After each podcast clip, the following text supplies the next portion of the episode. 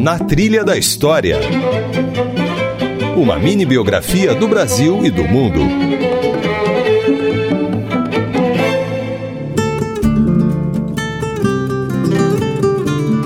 Olá, eu sou Isabela Azevedo e está começando mais uma versão reduzida do Na Trilha da História.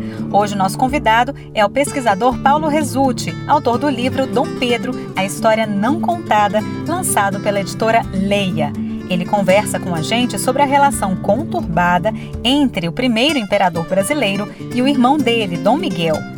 Paulo nos conta que os filhos do rei português Dom João VI e da rainha Carlota Joaquina tinham quatro anos de diferença. Ambos nasceram em Portugal, Dom Pedro I em 1798 e Dom Miguel em 1802. Sob ameaça das tropas de Napoleão Bonaparte, a família deixou Lisboa em 1808 e se instalou no Brasil. Em solo carioca, as brincadeiras de infância dos príncipes mais pareciam um anúncio do que estava por vir anos depois. E o Dom Pedro, né, o futuro Dom Pedro I e o Dom Miguel, eles brincavam de guerra. É coisa de moleque, né? Eu, eu também brinquei de guerra quando eu era pequenininho, quando era pequeno.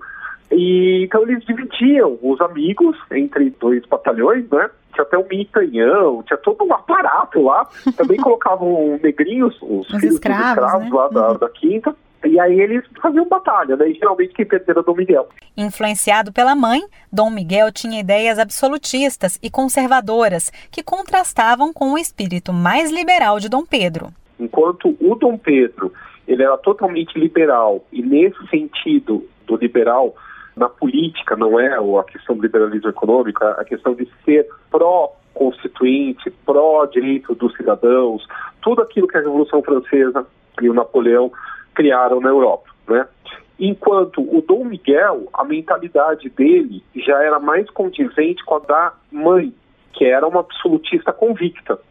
Deus é que determinou a minha posição na terra e ele que me colocou aqui, então eu devo reinar, eu sei o que é melhor. Em 1823 e 1824, Dom Miguel liderou revoltas em Portugal, chegando inclusive a aprisionar o pai, Dom João VI. E o Dom Miguel, ele responde com outro golpe que é conhecido como a brilada, isso em 24.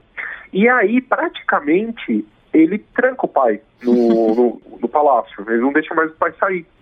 E aí o corpo estrangeiro em Portugal, principalmente os franceses e os ingleses juntos, é que conseguem tirar o Dom João do palácio e levar para um navio de guerra inglês, o Windsor Castle, aonde o, o Dom João começa a expedir ordens para Lisboa, ele faz o filho ser preso e aí manda o filho para o exílio.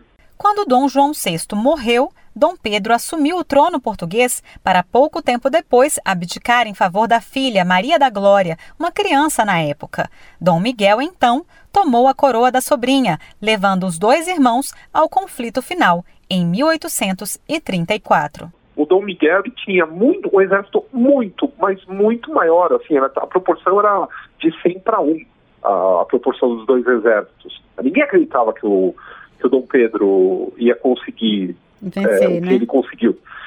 Ele conseguiu na base da estratégia, porque ele, ele mandou uma frota pequena com alguns homens para o extremo sul e de lá foi subindo e, de repente, quando viu, estavam chegando em Lisboa. Esta foi a versão reduzida do Na Trilha da História. O episódio completo tem uma hora e traz, além da entrevista na íntegra com o escritor Paulo Resutti, músicas sobre irmãos.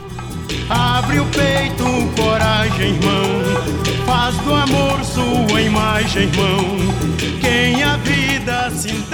Para ouvir, acesse radios.ebc.com.br barra na trilha da história. E se você quiser enviar uma mensagem pra gente, nosso e-mail é culturaearte.ebc.com.br. Até semana que vem, pessoal! Na Trilha da História. Roteiro e apresentação Isabela Azevedo. Esta é uma realização da EBC, Empresa Brasil de Comunicação. Na Trilha da História. Uma mini biografia do Brasil e do mundo.